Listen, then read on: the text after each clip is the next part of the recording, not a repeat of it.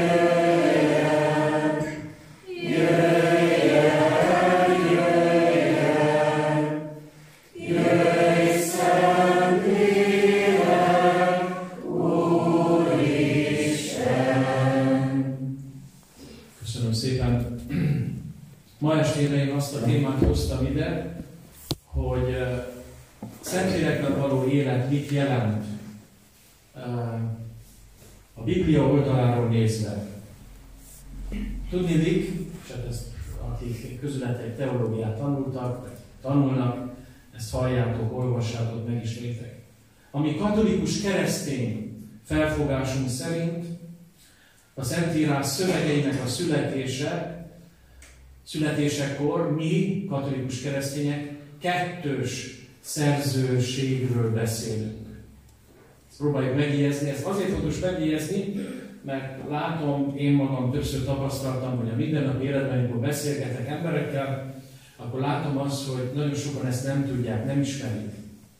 Illetve azt is kell tudnotok, és ez is az teljességhez hozzátartozik, hogy vannak nem katolikus keresztények is, azt gondolom tudjátok, csak a nagyokra gondolok, református keresztények és evangélikus keresztények, akik másként gondolják, a Biblia szövegeinek a születése történetét. Van egy katolikus keresztény felfogás, kettős szerzőségről beszélünk. Ki ez a két szerző? Hát Isten, és a másik szerző pedig az ember. Protestáns világban ez nem így van. Egy szerzőről beszélnek, egyedül az Isten.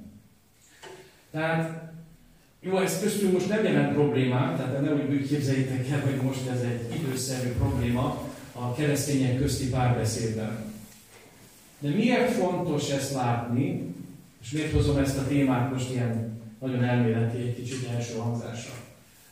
Mi azt mondjuk, amit a gyerekeknek is, hát hitoktatók is vannak azt hiszem köztetek, mi tanítjuk is ezt, hogy Isten sugalmaz, ember fogalmaz. A gyerekek nagyon élvezték, emlékszem rá, amikor én még tanítottam őket, főleg a kisebbeket, de már nagyobbaknál is mindenkinek elmondjuk, ez nagyon fontos. Tehát nagyon fontos az isteni jelenlét, a Szentlélek által, ezért fontos a Szentlélek, és nagyon fontos természetesen az emberi tevékenység, az ember részvétele ebbe a folyamatban. És akkor nézzük nagyon röviden, tehát nem akarok túl hosszú lenni, mert azt hiszem 40 akárhány perces lehetőséget kaptam ma estére. Az egész Bibliát, ha nézzük, a könyvek könyvét, akkor négy témakör köré nagyon könnyen meg lehet jegyezni, csoportosítható a bibliai isteni üzenet. Négy. Nem sok, könnyen meg lehet jegyezni. Ezért tehát ide tettem magam elé a, a szövegemet, de nem nézek le rá, jó? Hogy megígérem nektek, hogy nem puskázok, be is csukom akkor a legegyszerűbb. Az első és a legalapvetőbb üzenete a Bibliának megdöbbentő, az így szól, így hangzik, Isten van. Beszélgettek embertársainkkal, de kint akárhol is vagyunk, akkor azt veszük észre, hogy nagyon sokszor hadilában állunk ezzel a kérdéssel. Isten van? Van? Miért? Mert nagyon egyszerű az oka, mert mi az ismereteinket, a mindennapi életünkben az ismereteinket a tapasztalati világból szerezzük. Amit látunk, amit érzékelünk, azokon keresztül alkotjuk meg a mi ismereteinket. És azt tapasztalja az ember, hogy Isten valahogy nem lehet beleszorítani ebbe a tapasztalati, ismereti világba. Tehát Isten minduntalan úgy tűnik, hogy kicsúszik a kezünkből, és nem tudjuk megragadni magunk számára az Istent úgy, mint ezt a virágot, ha azt akarnám, vagy leírnám, vagy bármit is itt ebben a teremben, ebben a kápolnában. Vigyázzunk! És ilyenkor, ja, és ilyenkor mi történik bennünk? Jó katolikus keresztények vagyunk, ezt mindig hangsúlyozni kell. Kezdünk el bizonytalanodni. Hűha, talán tényleg nincs. Kezdünk ilyen jó kérdéseket magunknak föltenni, de ezekben nem kell félni, ezt azért tudom, lelki vezetésben, meg nem tudom, István, és bárki is itt tanításban azért elmondja, hogy soha ne bizony, ne, ne kétségbe ilyen elbizonytalanító kérdések kapcsán. Nincs, talán nincs. Talán a szomszédomnak van igaza, aki azt mondja, hogy ő még nem is látta az Istent. Na egy történetet akkor itt, hogy könnyű legyen a gondolat. Beszéltem az előbb a hittanórákról, amikor, amikor még hitoktató voltam. És én mindig az óra közi szünetekben én nem mentem el tanáriba, hanem mindig ott maradtam a folyosón. Ugye hát jött, jött a következő óra, ugye értjük a, a rendszer az így, jöttek az órák egymás után, nekem is volt több órám, és akkor én nem mentem el, hanem ott maradtam a gyerekek közt. Egyik alkalommal egy nagyon érdekes történet, körén gyűlt néhány gyermek, és kérdezősködtek. Első kérdés, maga pap? Mondom, igen. Néztek rám nagyot. Bocsánat, 20. század, az elmúlt évszázad, 21. század elején, ezek már nagy kérdések. Figyeljünk, legalább, legalább remélem. Na, a mi társadalmunk ilyen. Hát ha maga pap, akkor maga látta az Istent. István atyának mit mondtam én erre? Nem láttam az Isten. Láttátok van az arcukat? Hát milyen pap ez? Még az Isten se látta. Nagyjából ez volt rajta, néhány négy-öt gyerek körülöttem beszélgetünk, és mondtam nekik, mondom, én nem láttam. És figyeljetek, ez nagyon fontos a hitünk megalapozása szempontjából. Én nem láttam, de hiszek annak, aki látta. Ki az, aki látta az Istent? Így van. Láttátok az arcokat? Micsoda? Hát azért jártok itt. Hogy megismerjétek az Úr Jézus. Mert ő látta az Istent. Ő az, aki közvetíti Isten alapüzenetét számunkra. Nézzétek tehát visszatérve, tehát a Biblia első és legalapvetőbb üzenete. Isten van. A Biblia ebben nem kételkedik. Tehát sokkal könnyebb helyzetben volt, most így mondom, bizonyos értelemben csak, az Úr Jézusnak az ő korában, mert ott Isten létezése soha fel nem merülő kérdés volt. Az természetes. Isten van. Ez tehát a, a, a Biblia első alapvetése, és amikor Isten létezéséről a Biblia tanít, ismeritek a Mózes történetét, gondolom a Ószövetségi irodalomban, ez nagyon szép történet. Emlékszünk Mózesre, amikor a, a pusztában az ő apósának a, a állatait legelteti, és látja egy bizonyos távolságról, lát egy égő csipkebokrot. Emlékszünk erre a jelenetre? Itt az első tanúság, nagyon fontos a bibliai hagyományban, amikor világossá teszi a bibliai szent szövegek, hogy Isten örökké van, örökké való. És mit akar ezzel üzenni a Biblia alapvetően? Isten nem a múlandó, nem a mi világunknak a része. Isten fölötte, kívülről van ezen világnak, a mi általunk ismert, tapasztalt, múlandó világnak. Honnan tudjuk ezt? Hát ebből a gyönyörű leírásból. Emlékszünk rá, látja Mózes ugye a, hogy mondják, az égő csitkebokrok, és ja igen, tapasztalat. Hát el kell égnie, nem? Hát hogy, nem még el? Ez nem normális. A mi világunkban, tehát a mi oldalunkról nézve, a mi tapasztalati, mullandó világunk oldaláról nézve, amit én egyszer valahogy meggyújtok, miről van szó, ez előbb-utóbb leég, vagy elég. Hát persze annak is feltételei vannak, de mindegy, alaptapasztalat, ez így működik. Megy oda Mózes, és ott elindul, hosszú a szöveg, de mindegy, elindul közt, Isten és közte egy párbeszéd. És akkor Mózes mondja, hát figyelj ide, hát nem így, nem így van a szövegben, de a szabadabb fordításban, figyelj ide, mit mondjak otthon, hogy mi a neved? Mert a névben benne van az egész lényeg. Az illető személynek az egész lényege. Tehát ha te megmondod a nevedet, akkor én tudom, hogy mi a te lényeged. Igen, egyszerűen fogalmazva. A Biblia hagyományban. Ezért végigvonul az egész Bibliában. Tehát ez nem csak Ószövetségi dolog, ez új szövetségben mindenez. És mit mond akkor Isten? Vagyok, aki, aki vagyok. Emlékszünk, ugye? Én vagyok, aki vagyok, tehát a, a névmással kiegészítő, de a lényeg az, hogy vagyok, aki vagyok. Rögtön már a zsidó szentírás magyarázat, tehát nem mi elsőként, hozzáteszem, tehát nem mi keresztények, hanem már előttünk a zsidó szentírás magyarázat, ebből a részből azt olvasták ki, hogy Isten alapvető tulajdonsága a létezés. Miért? Nyelvtanilag is nézve, kétszer is Isten nevében ott van a létige. Vagyok. Aki vagyok. Ebből rögtön ők arra következtetek, és hozzáteszem, ezt mi vittük tovább, tehát a keresztény világ ezt, ezt nem írta felül, de nem mondta, hogy ez, nem mondta azt, hogy hülyeség, vagy, vagy mi jobban tudjuk, nem. Isten ott annak idején Mózesnek kimondta az ő nevét, azzal kimondta az ő lényegét, hogy én örökké való vagyok. Az én lényegem az élet. nem a halál. Én nem vagyok elmúló. Én nem vagyok a múlandó világ, megint hadd mondjam, a múlandó világ része.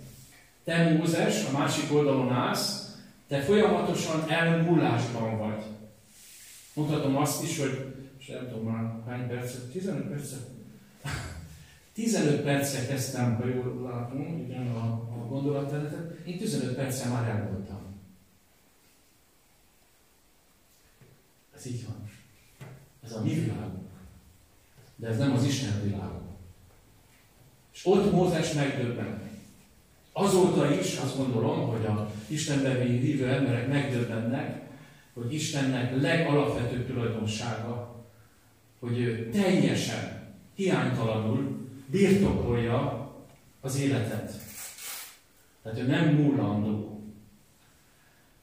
Ez azért fontos, most csak előre már vetítem, mert nem tudom, mondtam el, de négy gondolat köré csoportosítható a Bibliának az alapüzenetet, de a legutolsó gondolat szempontjából majd fontos lesz. Az a mi örök életünk. Egy egyszerű logika, egyszerű gondolkodás, István atya ezt mi annak idején tanultuk, és te is filozófiából, mindenki azt tudja adni, amivel rendelkezik. Ha nekem most egy százas van itt a zsebemben, tételezzük, hogy itt van, ugye megnézem már, jó, mondjuk, hogy itt, itt van egy százas a zsebemben. Akkor én ezt a százas odaadhatom nektek, ugye? Miért? Mert itt van a zsebemben.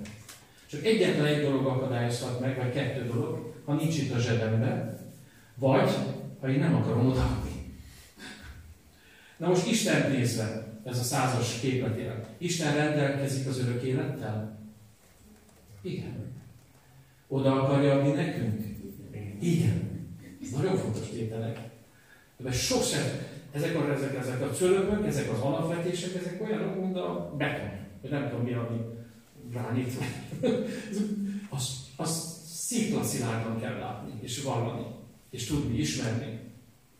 Tehát még egyszer, kedves testvérek, akkor ezt lezárom ezt a gondolatot, mert túl hosszú lesz. Az első és legfontosabb alapgondolata tehát a Bibliának Isten üzenete, Istenről és az Isten üzenetéről, hogy Isten van. És Isten az örökké valóságban van, egy egészen más létezési módban, mint mi. Mi azt a létmódot ismerjük, amiben itt a Földön részesültünk. És az Ószövetség a bibliai hagyományban, az egy nagy csodálatos gondolat egyébként, gondoljunk, gondoljunk ebbe bele, hogy amikor letelik az én földi életem, nem volt, hogy halottak napja, gondoltunk, remélhetőleg ti is mindenki, elhűnt szeretteinkre gondoltunk. Amikor letelik a mulandó időm, ketyeg az órám, akkor én Istennek adom vissza az én életemet. Őtőle kaptam, neki adom vissza. És a keresztény felfogásban pedig az van ezután, hogy tőle kapok egy egészen újat, ami már soha nem fog elmúlni. Miért fontos ez? Mert az ókorban, de ez csak egy kis kitekintés, mi ezt, ezzel sokat kellett foglalkozunk, az ókorban egy totálisan kiégett világ, emberiség volt. Hasonló. Egyébként nagyon úgy az érzésem, nem tudom, hát ezen kell gondolkodni sokat nekünk, foglalkozni kell Nagyon hasonló helyzetben vagyunk szerintem most. És nem a háborúra gondoltunk, meg Covid-ra, meg ilyen. Ezek, ezek mind mellékes hanem az ember létezésének az alaptapasztalatára gondol. Gondoljatok. Ma holnap meg fogok halni. Ha tetszik, ha nem. Milyen szerencsés, hogy nincs már gazdag és nincs szegény. Nincs jó meg rossz. Ez mindenkire vonatkozik. Kivitel nélkül. Három dolgot nem tudok. Három dolgot. A halálommal kapcsolatosan. Hol, mikor, hogy Ez nagyon fontos alapvetés. De maga az, hogy el fogok múlni és meg fogok halni, az tuti.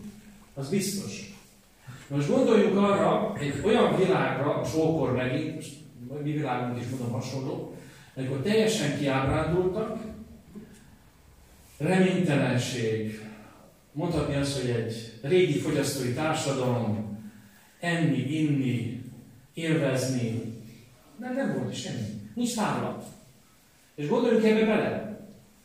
Ha ma holnap meg fog halni, akkor amíg meghalok, van egy kis időm, akkor húzzunk bele, nem?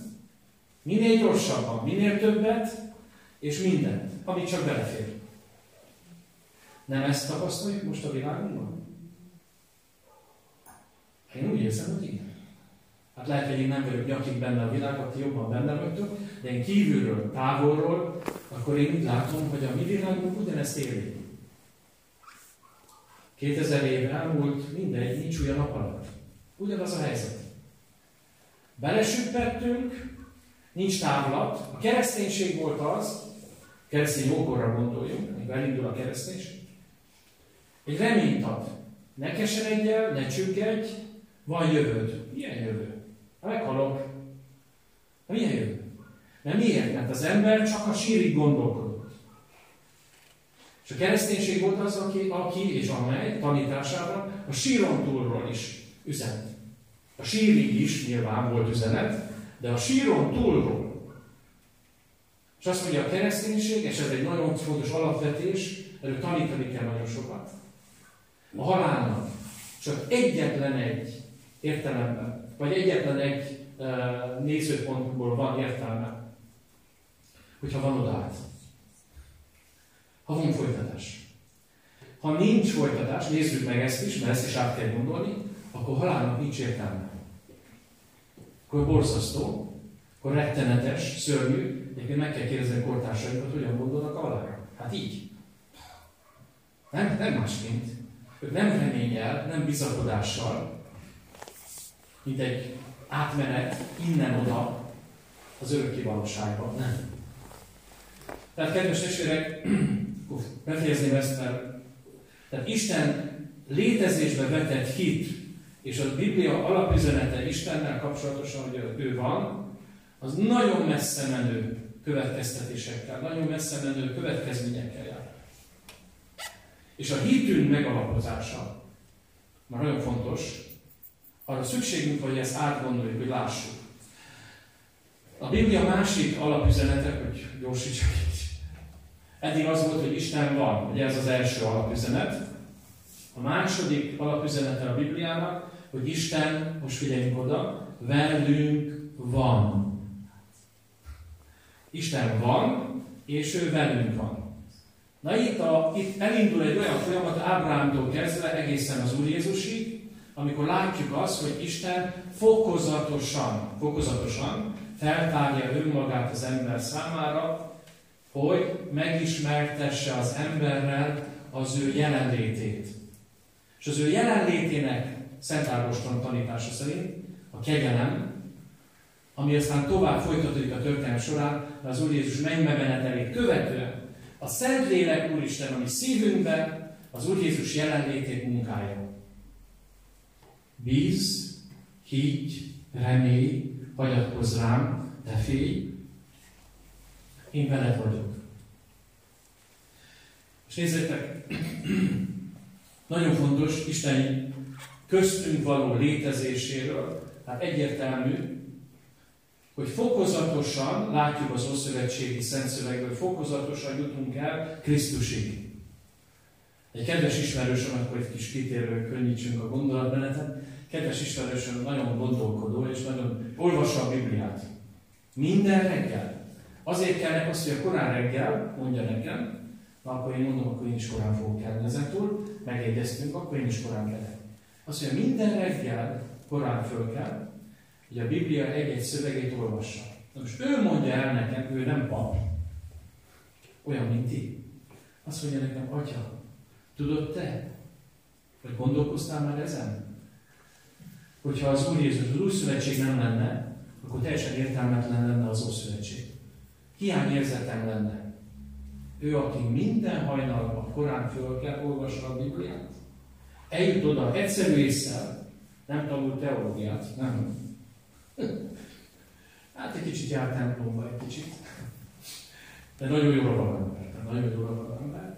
Eljut oda, hogy tulajdonképpen a Biblia teljessége és hiánytalansága az új szövetséggel történik meg. az Úr Jézus eljövetelével. Ha levágnánk, mondja ő, elmagyarázta nekem, ha kivennénk a könyvek könyvéből az új szövetséget, akkor az egész Ószövetség lógna a levegőbe, értelmetlen. Mit akarunk ezzel mondani? Nagyon egyszerűen, Isten fokozatosan, fokozatosan tárja fel önmagát az ember előtt. Miért fokozatosan? Mert ilyenkor szokták ilyen eh, alapkérdések ezek. Miért? Hát miért nem rögtön? Oda állt elő, és azt mondta, szevasz, itt vagyok. Nem így van. Miért? Az ember miatt. Nem Isten miatt. Mi miattunk, az ember miatt. Mert az ember nem képes felfogni a dolgokat csak emberi módon. Miért? Mert emberek vagyunk. Ilyen egyszerű. Ezért Istennek fokozatosan alkalmazkodnia kellene mi hozzánk, az emberhez. Az egész Ószövetségi irodalomban több ponton is látjuk ezt, hogy fokozatosan, lépésről lépésre, Ábrámtól kezdődik a történet, gyakorlatilag Isten alkalmazkodik mi hozzánk. És a legnagyobb, az Betlehem. Jézus születése. Nem sokára kezdjük, a, nézem a naptárban, kezdjük advent, az új adventi szent időnket. Egyértelmű és világos, hogy fokozatosan feltárul előttünk Isten jelenléte, mégpedig legtökéletesebben és legteljesebb módon a betlehemi születéssel, az Úr Jézus eljövetelével. Miért? Megint csak, mert emberként kellett az embert megszólítani. Mert ha nem emberként szólít meg minket Isten, akkor mi nem csak, hogy nem halljuk, hanem föl se fogjuk. Tehát szükséges az, tehát a mi oldalunkról, az ember oldaláról nézve, hogy Isten emberi módon közelítsen mi hozzánk, ahhoz, hogy valamicskét, valamicskét felfogjunk az ő jelenlétéből. Még egyszer, a Biblia második alapvető üzenete, gondolata, Isten Isten nem csak, hogy van, hanem velünk van. Tehát Isten nem csak úgy messze-messze, jó messze valahol létezik, hanem ő közel mi hozzánk, emberi módon, hogy mi megsejtsünk valamit az ő jelenlétéből, ezért tehát eljön közénk Jézus születése ennek a kiemelten fontos eseménye, ami megalapozza gyakorlatilag Isten jelenlétét köztünk. És később a kegyelmi jelenét, amiről Ágoston említettem, Ágoston 4. évszázadban ezt hangsúlyozza, akkor már nyilvánvalóan egy sajátos módon a Szentlélek által, Szentlélekben Isten továbbra is jelen van köztünk, bennünk és általunk a világban. Jelen van bennünk, köztünk és általunk a világban. Ezt keresztény jókorban tudták. Miért felejtettük mi el? Azért, mert ellaposodtunk, sajnos ilyen van, meg felszínesé váltunk. Ez is van. Vallási felszínesség is van. Hát, gondolom ismertek ilyet. Én magam is sokszor, hát én most 28, mennyi? Mit tudom, én 28 éves pap vagyok, találkoztam néhány tucatnyival. Nem tudunk mit csinálni, nekünk előre kell menni. Ilyenek vannak, mi csak menjünk előre, nyomjuk a gombot, gázpedált és előre. Ez a lényeg. Harmadik gondolat, és akkor mindjárt négy, négy lesz, úgyhogy nem, nincs olyan sok már vissza. Harmadik gondolat, nagyon-nagyon fontos. Ha van Isten, és az az Isten velünk van, ugye ez az első két gondolat, akkor ezek után egy nagyon-nagyon fontos gondolat, hogy Isten szeret minket. Miért? Ha nem szeretett volna logikailag, tehát átgondoljuk ezt, ha Isten nem szerette volna az embert, abból mi következett volna? Nem lenne karácsony. Nem volna el közénk. Ez a legegyszerűbb. 16. Benedek pápa Ratzinger korábbi nevén, tehát pápa nagyon szépen erről ír. Nagyon sok katolikus, én most katolikus keresztényekről beszélek, nem ismerem annyira a, a többi, főleg a református és az evangélikus keresztényeket. Katolikus keresztények közt gyakran tapasztalom, ezt őszintén itt elmondom, főleg lelki vezetésben, tehát személyes beszélgetésben tapasztalom azt, nagyon őszintén elmondják az ő érzéseiket az emberek, ti is gondolom, ugyanezt teszitek, és többek közt megdöbbenve, megdöbbenve, 28 éve megdöbbenve tapasztalom, hogy Isten büntet engem. Mondja nekem valaki. meg, meg másként, hogy Isten megvert engem, tudja? Plébános úr, atyaként, mond. Mi, ez? Honnan jön ez a gondolat? Ugye az előbb azt mondtam, hogy Isten szeret minket. Akkor, akkor miért büntet? Vagy, vagy mi ez? Mi ez? Tudom, talán tapasztalatot és nem tudom. Tehát kedves testvérek, azt mondja 16. Benedek pápa, még korábban mint Ratzinger, azt írja, hogy ha Isten büntetni akarta volna az embert, minden feltételes módban, akkor tőle elvárható legtökéletesebb módon úgy tette volna, hogy nem jött volna el közénk. Zseniális. Miért? Hát bocsánat, ha én nem szeretek valakit, most megint miért? Egy Isten szeret minket, ez az alaptétel. Ha én nem szeretek valakit, akkor nem megyek oda hozzá. Az képmutatás, nem? Jaj, jaj, aranyosság. Micsoda. Ez képmutatás, nem? Ez ő tér meg. És utána menj oda. Nem tudom, értitek, vagy értjük. Rácínjelnek ez a gondolat, ez nagyon világos. Ha Isten szeret minket, akkor nem büntet. Nem akar rosszat nekünk. Ezzel kapcsolatosan pedig a legvilágosabb az Úr Jézus életéből mi? Nagypéntek. Ennél nincs tökéletesebb válasz Isten szeretetére vonatkozóan. Bocsánat, hogyha ha nem szerette volna az Istent, az Úr Jézus, ha nem akart volna rajtunk segíteni, ha nem akarta volna az Atya akaratát megtenni, aki szeret minket, nem büntetni akar minket, nem ver minket, stb. Érdemes ezt azért mindig mondom, ha lehet, attól függ, hogy kinek lehet, van akinek lehet mondani, van akinek nem. Itt most általánosan elmondom. Nézzük végig a szótárunkat. Ha én is sokszor mondom ezt, hogy büntet, meg megvert az Isten, meg nem tudom, egy-egy esemény magyarázataként, akkor próbáljam ezt kitörölni lassacskán, fokozatosan a szótáromból. Nem. Isten még egyszer, senkit nem büntet, senkit nem akar megverni. Isten szereti az embert. Az irántunk való szeretetét legvilágosabban, legegyértelműbben, ennél jobban nem lehetett megmutatni, nagy pénteken megmutatta. Hogy mondja az Úr Jézus, ismerjétek a evangélium gondolatot, senkinek sincs nagyobb szeretete, mint aki Itt ismerik a Biblia. Köszönöm szépen, hogy hazasmertek már. Nagyon fontos, nagyon fontos, hogy megsejtsük, hogy megértsük valamicskét Krisztus titkából, az ő életének a nagy-nagy titkából.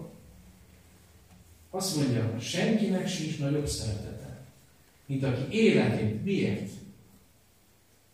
Hát mit van, amit nem kaptál? Ezt Pálapostól mondja. De a legnagyobb ajándék mi? Az életem. Hát persze azon kívül is van, hogy tudom, hol a mobiltelefon, jó, okos telefon, hol, nagy ajánl, nagy, nagy cucc, vagy minek mondják, nagy érték, vagy minek, nem tudom, minden. De mégiscsak az én személyem, az én létezésem, az én életem, az én, az, aki én vagyok. Hát az a legnagyobb kincs. Ezért szoktuk egymásnak mondani, nem tudom, ismerősen, szülőktől mindig kaptuk ezt én gyerekkoromban. Fiam, vigyázz magadra! Lányom, vagy itt kik vagytok. Vigyázz magadra, vigyázz, mentem valahol, nem tudom, volt valami esemény az életemben, telefonon keresztül, vagy személyesen. Fiam, vigyázz magadra! Miért?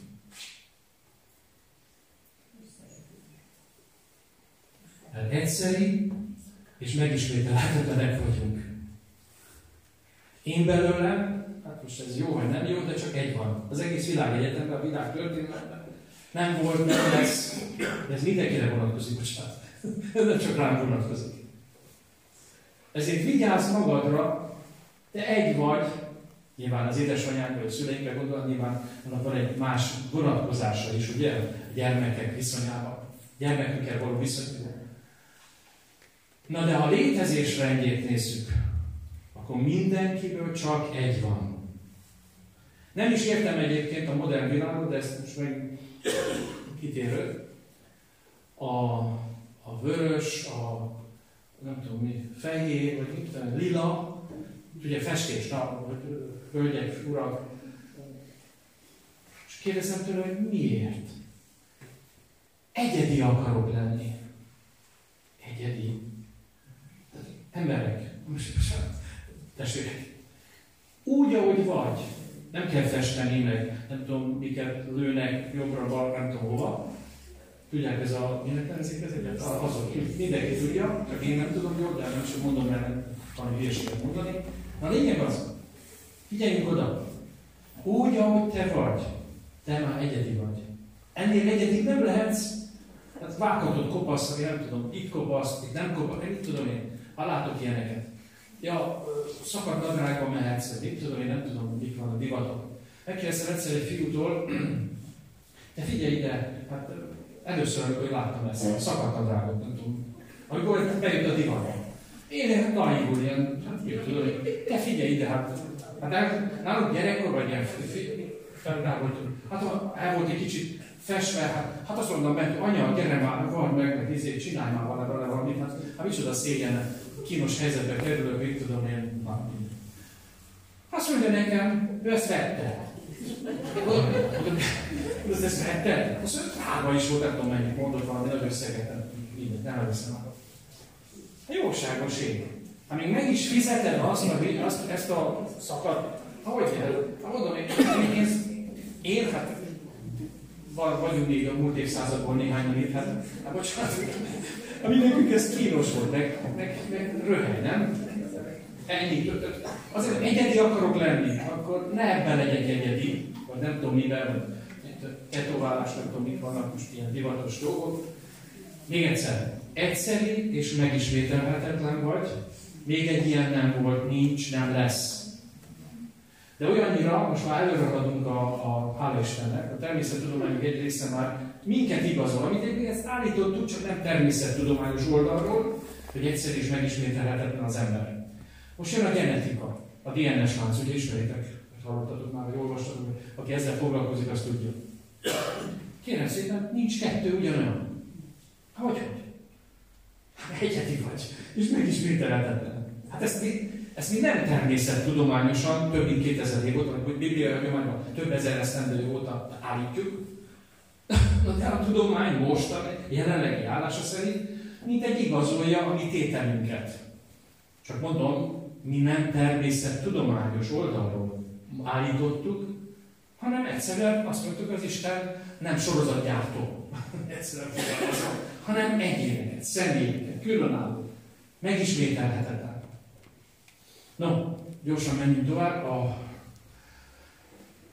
két nagyon fontos, vagy pontosabban a végére hagytam még kettő tételt, nagyon fontos. Először is Isten van, Isten velünk van, Isten szeret minket, és a legutolsó, ahogy mondtam, ez talán a legfontosabb, még egyszer mondanám, a keresztény ókorban ez volt a, ha úgy tetszik, a megoldás.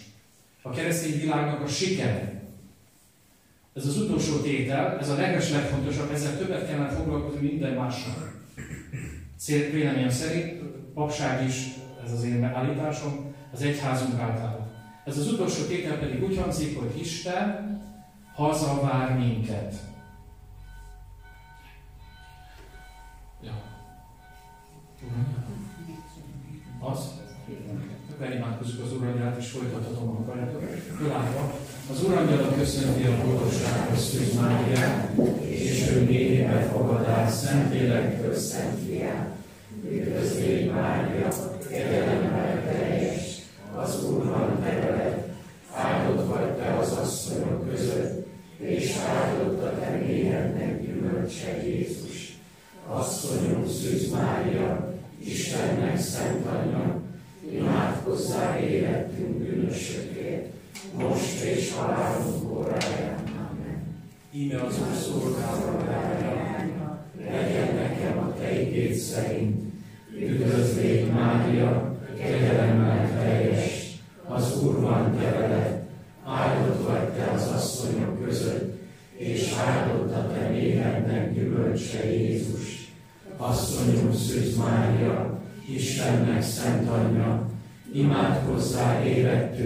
Érettünk bűnösökért,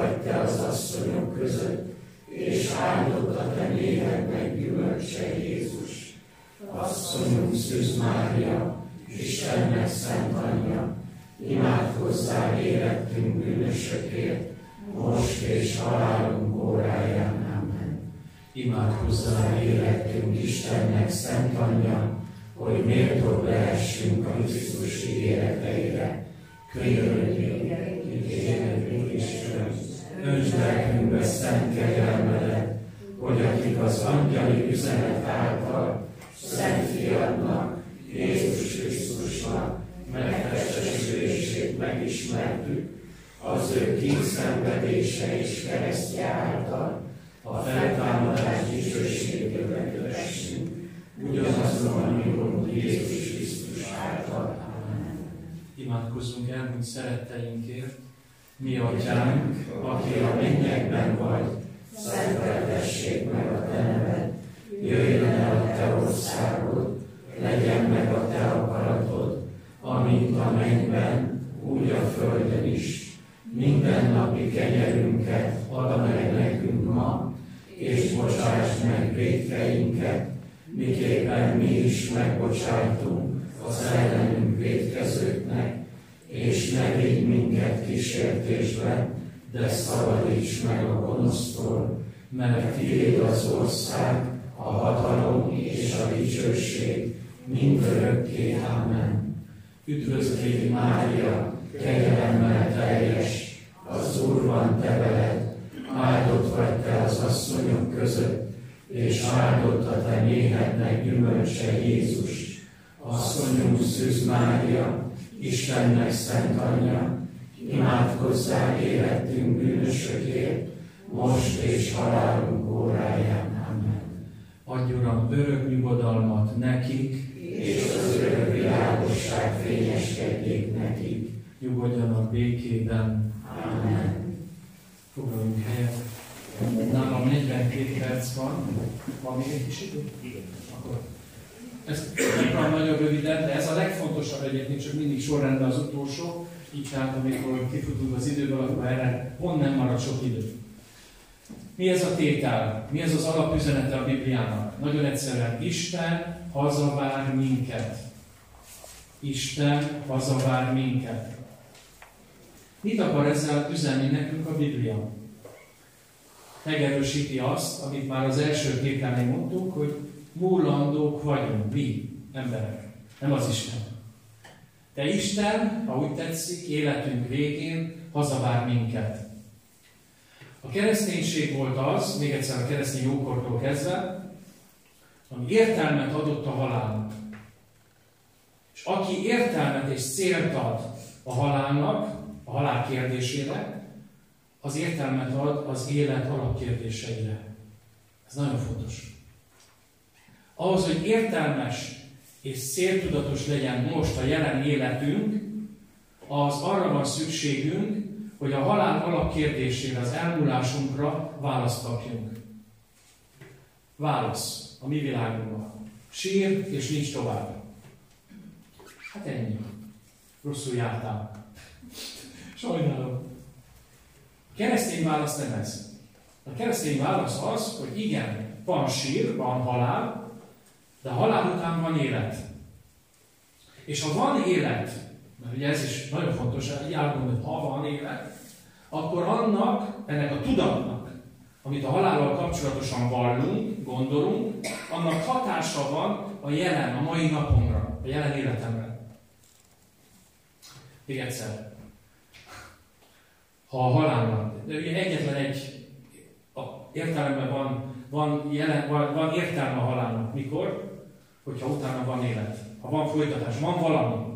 Ha nincs semmi, akkor nincs értelme a halálnak. A legborzasztóbb dolog, ami velünk történhet, hogy meg fogunk halni. De mi nem így látjuk.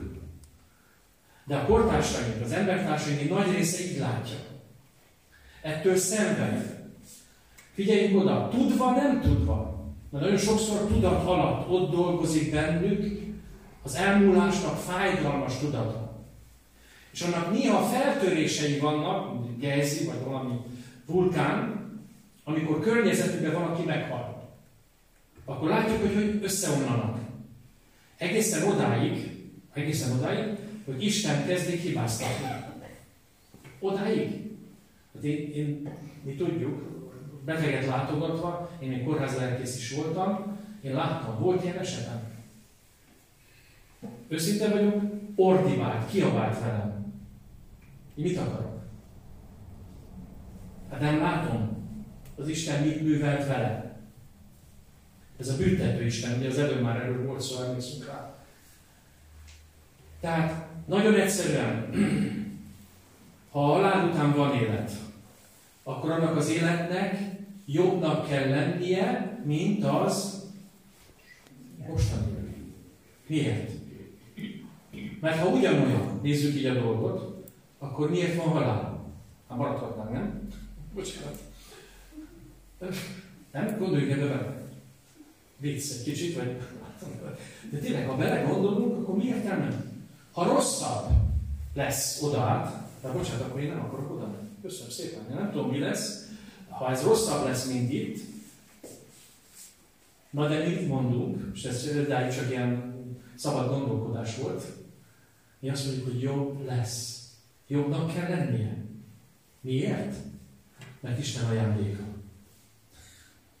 És az Isten ajándéka az csak jobb. Az mindenek fölött jobb. Nem tudjuk azt fölülírni. Próbálkoztunk mi már, egyébként katolikus keresztények nagyszerűek vagyunk ilyen szempontból, de valami őszintén kis éllel, kritikával. Mi hajlamosak voltunk egy kicsit úgy megmutatni, hogy most itt mi ilyenek vagyunk. Nem. Jobb lesz. És pontosan ezért vágyakozunk egy, egy hitel, a hitéletem egy bizonyos pontján, ott lehet tudom mérni, hogy hol tartok a hitéletemben, egy bizonyos pontján kezdek vágyakozni boldogsággal, örömmel tölt el már a gondolata, már a gondolata, a túlvilági életnek a gondolata. Még nem vagyok ott nyilván. Most mondjuk, most itt vagyok még? És van, itt vagyok? Jó. De már örömmel és hatalmas nagy boldogsággal tölt el, hogy Uram, Te ilyen nagy ajándékot szánsz nekem, vagy nekünk. És pontosan ezért Isten úgy, úgy képzelem el, hogy oda drukkolnak nekünk, szeretteink, Gábor, most te vagy példa. Gábor, de jó, hogy itt vagy. Már vártunk rád. De jó, hogy megérkeztél. Mondok egy brutális példát, és akkor azzal tényleg már nagyon sok. Katolikus keresztény körben, megint tehát én jobban ismerem ezeket a köröket. Jön valaki hozzám, 70 éve, 70 éve templomba járom. Én nyilván nem ismerhettem a gyerekkorától kezdve, de hát ami elmondja, hogy ő végig ide járt a templomban. És akkor beszél az életéről, stb. És akkor azt mondja, hogy a szomszédom, a Kati, vagy a Pisti. Hát mondom neki, figyelj ide. Ezt most szó szerint vegyük. Mondom, figyelj ide. Egy mennyország van. Nézzem, hogy mit akarok mondani. Tudja, mit jelent ez? Hát együtt lesz a Katival, meg a Pistivel.